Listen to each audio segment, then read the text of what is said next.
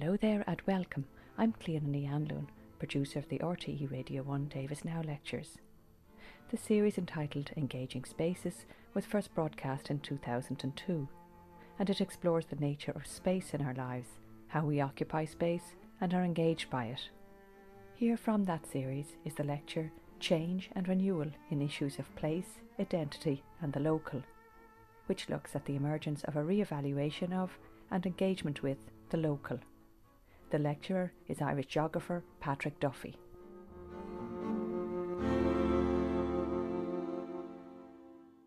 In 1936, my father was at 77 dances in his home parish in Monaghan.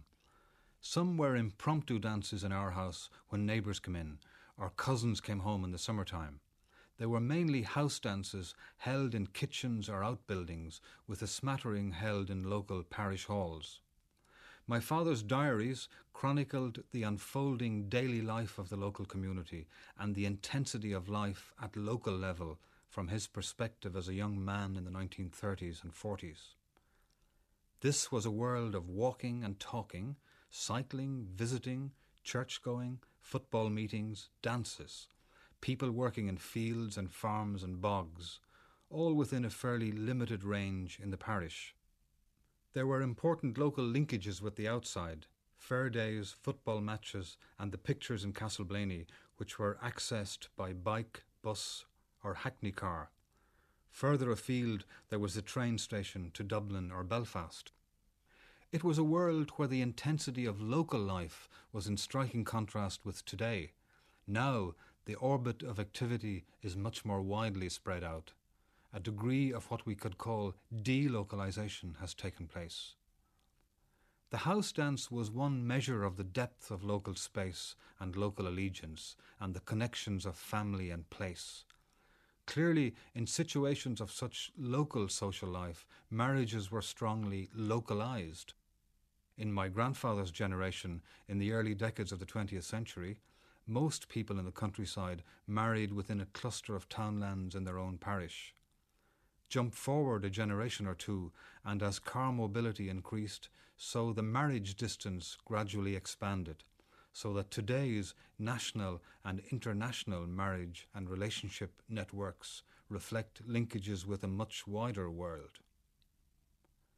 Anthropologists have long recorded all these indicators of the localness of living, reflected in things like the ceilidh houses, dances, the joins or helping out between farms, the station masses, the harvest meitheals, and so on, which from the 1960s onwards dwindled away to insignificance. Beyond these social manifestations of locality, material life also reflected it. Traditional or vernacular houses, shops, and outbuildings, for example, built from local materials of thatch or slate, stone, clay, or timber, in distinctive local idioms, were another measure of localness, which contrasts with today's standardized bungalows and lawns and hedges.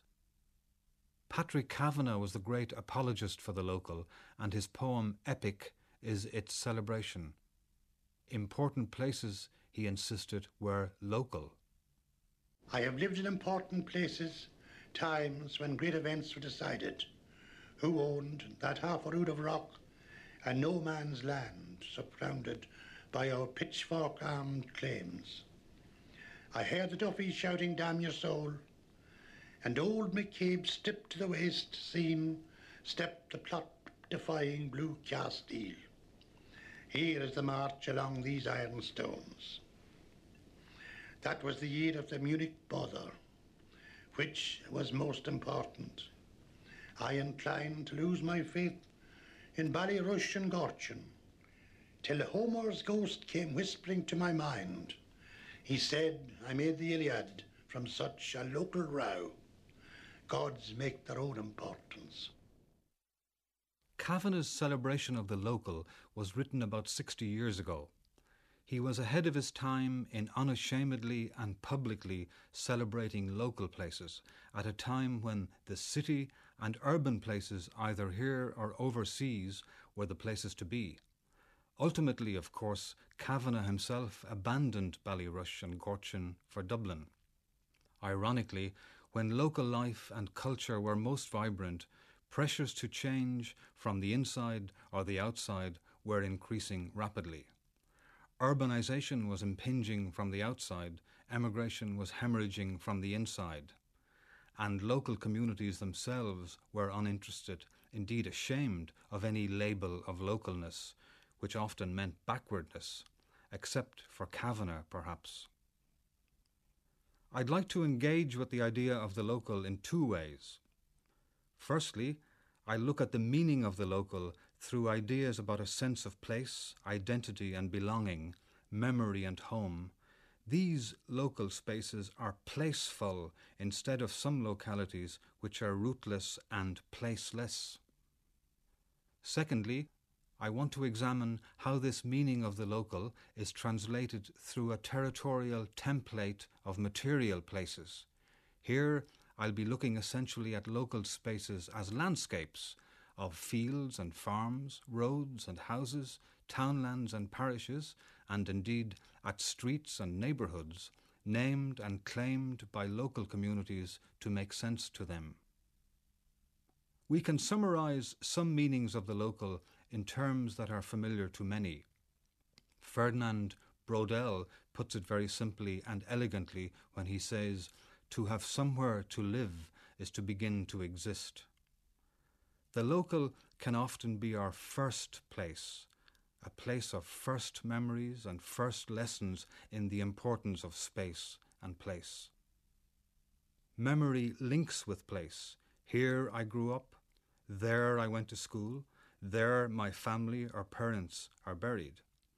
You could say that growing into adulthood is like climbing a hierarchy of ever more distant locations and places. Our earliest memories are of learning our first practical exercises, if you like, in scale, location, distance. Seamus Heaney has graphically described this place anchored experience being embedded in our memory he writes The rooms where we come to consciousness, the cupboards we open as toddlers, the shelves we climb up to, the secret spots we come upon in our earliest solitudes out of doors, the haunts of our first explorations in outbuildings and fields at the verge of our security. At such moments, we have our first inklings of pastness and find our physical surroundings invested with a wider and deeper dimension. Heaney's is a very particular rendition of the power of place, especially local place in our lives, expressing a kind of organic link between people and place, growing up and into their places. The local is also about community, where everybody knows your name, where you have identity, home, where kin relations are important. Traditionally, there was a high level of familiarity with topographies of place and people. Both were known intimately. Place names and nicknames were reflections of this. This is the place of belonging. Take me home, country roads, to the place I belong, as John Denver sang. In this way, landscape becomes place through interaction with the community, helping it acquire a depth of social meaning helping to embed it in the community's consciousness and memory. And homesickness and nostalgia are often associated with leaving such well known places. As Carson McCullers said, to know who you are, you have to have a place to come from. It can also be about roots and continuity. For example, being born in the same room as my father and grandfather this is a particularly common reminiscence of people born in the Irish countryside in the first half of the 20th century. In these cases, past time is important, memories are handed down in places and landscapes shared with foreparents. Familiar lives have passed through these landscapes, indeed, have helped to build, plant, to make and shape them. And so, local place is deeply territorial it's about material physical space, where activity space, for example, is most intense. This is the space that we travel up and down, back and forth every day, a space where the tangible form and texture of landscape, like houses and buildings, fields and road networks, are most familiar, most intimately named and known. This primacy of the material landscape is best seen in people's search for roots, for family identity, in a physical place. A common quest, for example, by visiting Americans in Ireland wanting to see where their foreparents came from. Sunday Miscellany, a couple of years ago, described a journey which two brothers from Manchester made to visit the village their grandmother had left in Romania at the beginning of the 20th century. They had grown up with their father's story about the long journey across Europe and the place he left behind as a small child. It was the way they described their return to Romania that brought home to me the significance of local landscape in our lives. The two brothers discovered their identity when they saw their grandfather's grave, the village with its unpaved streets, the railway where their grandmother had started her journey, the houses and villages on the roadside, the fields where she had worked almost a century before, all physical dimensions of this revisited landscape. It was as if they were being introduced to their long lost relatives who had occupied, lived in, and moved through this place. Touching the stones, the walls, the furniture of ancestral landscapes becomes an emotional experience that seems almost akin to people meeting their birth mother for the first time. Now I want to look at how we translate local spaces into places. We can talk about a hierarchy of places in the countryside, from field and farm to townland and parish, nestling around small towns up to the county and beyond. We can think of it as a sort of lattice of places, which is part of the vocabulary of the local landscape. Just as a text of a book can't be read until you know the words, so the townland and parish are part of the vocabulary for knowing the local countryside. How could we survive in this countryside, let alone understand where we live, if it didn't have townlands, parishes, counties, not to mention fields and farms and road networks. Agents of localization work through this territorial lattice. Postal addresses, for instance, are by townland. There are more than 60,000 townlands in Ireland. There are 1,800 in Monaghan, 1,500 in Armagh, and so on, a vast and complex geometry of little local places. The post office and the post person represent important agents of local social integration. The postman on his bicycle used to be a daily presence linking every household in the community. In 1936, he was even delivering the mail on Christmas Day. Today's deliveries are more impersonally made by van over more extensive postal districts. Current proposals to close local post offices in the interests of efficiency are rightly seen as hitting at the very heart of locality. The post office is regarded as the vital link between the local and the national. The church operates through the townland parish framework. In the 1930s, the Catholic Church played a fundamental role in cementing the local community with a multiplicity of well attended services through the year benedictions, holy hours, novenas, devotions, stations of the cross, etc., and daily and Sunday masses, where lists of names of people and townlands were read out as familiar badges of identity, especially invoked at funeral offerings and quarterly collections of monies for the parish. The modern decline in church going must have an important ramification for the meaning of locality in this sense. Fair days and markets in towns were the traditional meeting places of localities engaging with the outside world of dealers, buyers, and sellers. Towns play an even more important role today, of course, in the social and economic life of the local places surrounding them. But the primary template of locality in the Irish countryside must be the farm and field. Even though the numbers of farms and farmers are rapidly reducing, the reality is that almost all of the space of rural areas is still owned by farmers, and their farms are subdivided into the most familiar feature of the local landscape the tens of thousands of fields. The look, shape, and texture of local places are very much a product of fields and their hedges, walls, and fences. All the changes taking place in rural housing today, all the growth in non locals or blow ins in rural populations, are happening within the landscape spaces of farms and fields. An important measure of localness must be the ways in which local places were and are named intimately and in great detail by their occupants. This process applied equally to city areas, though here street naming was usually the prerogative of developers or local authorities. Children in city neighbourhoods, for instance, were adept at naming the minute local spaces where they played. Such informal local naming practices were an expression of the closeness of links between people and place at the local level. Apart from the 60,000 plus townland names, there are tens of thousands of minor names in the countryside, many of which are now slipping out of local memory. Probably the most universal process was the naming of fields by farm families, often labelling the landscape by its location vis a vis each farmhouse or farm. So, for example, in County Meath, we have the far field, the top field, the bottoms, or we find them named by local qualities like the furry field, the well field, the brick field, the three cornered field, the 16 acres, and so on.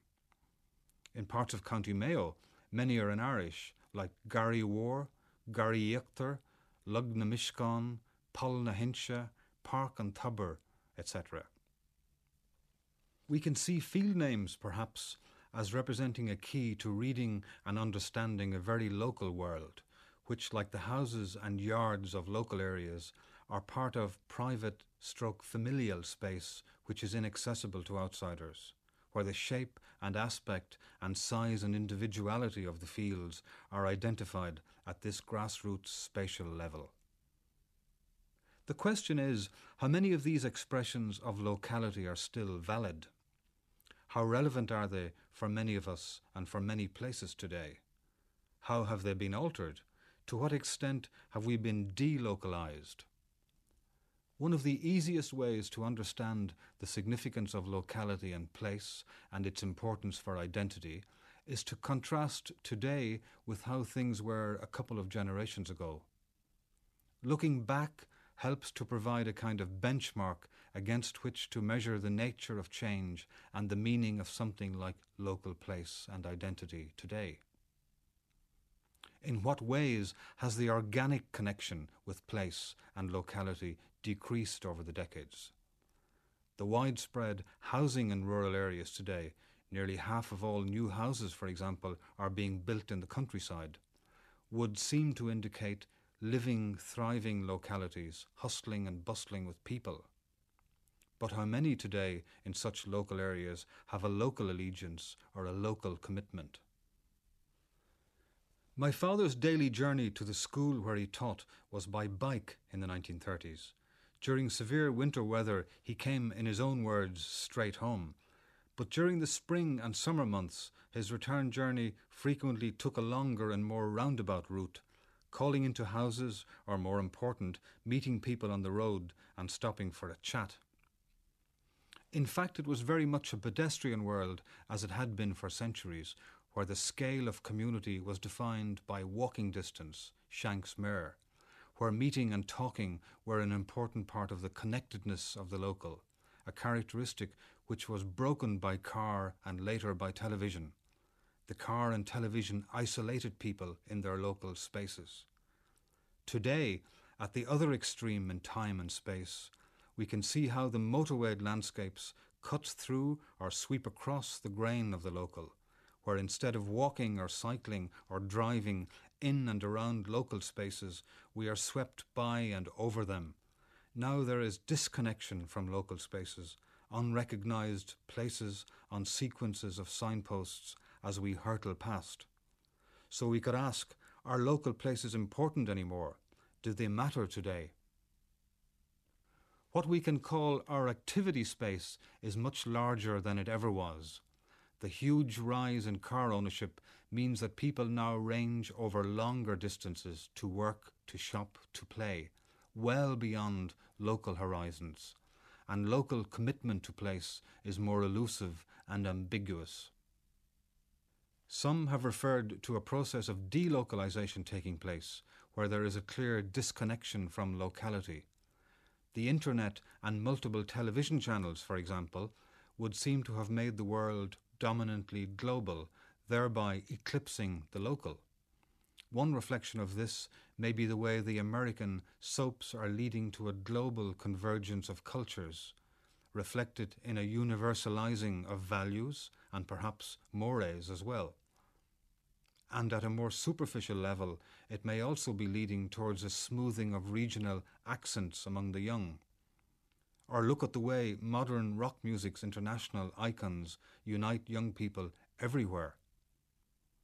More and more people may now also identify with non existent places and spaces, like virtual communities in cyberspace, which override all boundaries of locality and render the local irrelevant. And can we talk of local areas in Ireland, like parts of the US, which are placeless? There are no doubt suburban landscapes where rapid changes have taken place, where there is no connection with the landscape by its inhabitants. There, places have little meaning, no memories, no name even, where a sort of landscape amnesia prevails. Perhaps there are examples of this too in many rural landscapes in Ireland, which have been depopulated and abandoned, and which have reverted to wilderness, haunted by the slumbering ghosts of people who once lived and loved there. In the west, there are such lost landscapes, lost fields among the whins and heather and lazy beds of the mountains. Even at this most local level in the hierarchy of places in Ireland, changing farm practices have reduced the knowledge of local space. Tractored agriculture has little use for field names bestowed when these local spaces were ploughed and harvested for hours and days on end with horse or spade rural work patterns have changed relationships between people and their locality. As Michael Viney has observed in West Mayo, flocks of sheep that 20 years ago were driven past the gate by a man and a dog now proceed routinely ahead of the farmer's car, the dog on occasion riding in the passenger seat. The end of manual turf cutting has cancelled a whole seasonal procession between the townlands and the bog so it would seem there is a much reduced connectedness today with the landscape of farms and fields and laneways. But perhaps associations with local space are more complex today. There is still a need for grounded placeness. We still have to belong somewhere. Is it just that the kind of belonging may be different now? It does seem that we are now seeing a turnaround and a resurgence of interest in the diversity and the particularity of the local, the ordinary, the everyday, and the homely in terms of living space. The writer Dermot Healy said recently, Now places and dialects are opening out again to the world. So maybe we are seeing a relocalization taking place. This turnaround is reflected in local studies and history courses, in rising interest in local landscapes, as reflected in the best selling Atlas of the Irish Rural Landscape, which was published in 1997, and also the evident rise in local heritage tourism. Ironically, the outsider or tourist gaze may have stimulated a response by locals that has begun to redefine their relationship with their locality. Many townlands in West Mayo and Connemara now have their names prominently displayed on carved stones by the roadside, a pride in place that has been energised by tourism and an interest in heritage, and a contrast to 50 or more years ago when townlands and intimate countrysides were hidden places known only to locals. So, interest in local landscape is emerging almost as an antidote to the placelessness and facelessness of global culture. Local cultural differences that are founded in local experiences are now increasingly prized. there is a new awareness of the value of the inherited artifacts and landscapes which surround us. No doubt commercial tourism, which has put commodity value on everything, has now commodified heritage as well as the local culture and the local landscape. And the EU now actively supports the maintenance of cultural diversity, as it is reflected, for example, in local landscapes and places. The implementation of the Rural Environment Protection Scheme throughout the country may be a validation of changing popular attitudes to local landscapes and places.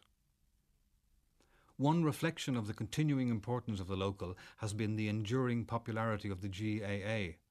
Indeed, the GAA, from its beginnings, attached its organisational structures to the architecture of parishes, townlands, and counties, and probably helped to preserve and promote a local sense of place over the decades. Many of today's Gaelic sports clubs are using the World Wide Web to consolidate their local allegiances beyond the bounds of their localities. Local radio in the past 10 years has also been one of the most significant agents of local identity and local renewal. Ironically, the wireless, which in the 1930s, 40s, and 50s helped to open up localities to the national world beyond their horizons, is now helping through local stations to nurture local identities. Local advertising, news, and information, including funeral arrangements, a lasting mark of local commitment, music and requests have significant listener allegiances. Local newspapers, too, have consolidated their position as badges of identity. Many are now on the web, so that Mayo people in Chicago or downtown San Francisco, for example, can drop into the Mayo news and keep up with local life back home. We've probably then come full circle through all the big changes. We've probably seen a reaction against the placelessness of the global and a search for the connectedness of the local. And local cultures are taking what they find useful in the outside world, like modern technology, and using it to further their own ends. It's no coincidence that the National Museum of Country Life opened last year in Castlebar, presenting the work of decades of collecting by the Folklore Commission and Folklore Department of University College Dublin. It's entirely appropriate that it should open at a time when the local life it recorded has slipped away, but when interest in locality has been revived and renewed. That was Irish geographer Patrick Duffy of Maynooth University and his lecture Change and Renewal in Issues of Place, Identity and the Local from the 2002 RTE Radio 1 Thomas Davis Lecture Series Engaging Spaces. For more information, go to the Davis Now Lectures website on rte.ie forward slash radio 1 forward slash Davis Now Lectures. Further Davis Now lectures can be found wherever you get your podcasts. You can also subscribe to a weekly Davis Now Lectures podcast. The series can be contacted on davisnowlectures at rte.ie. From me, producer Clíona Ní Anluain, thank you for listening.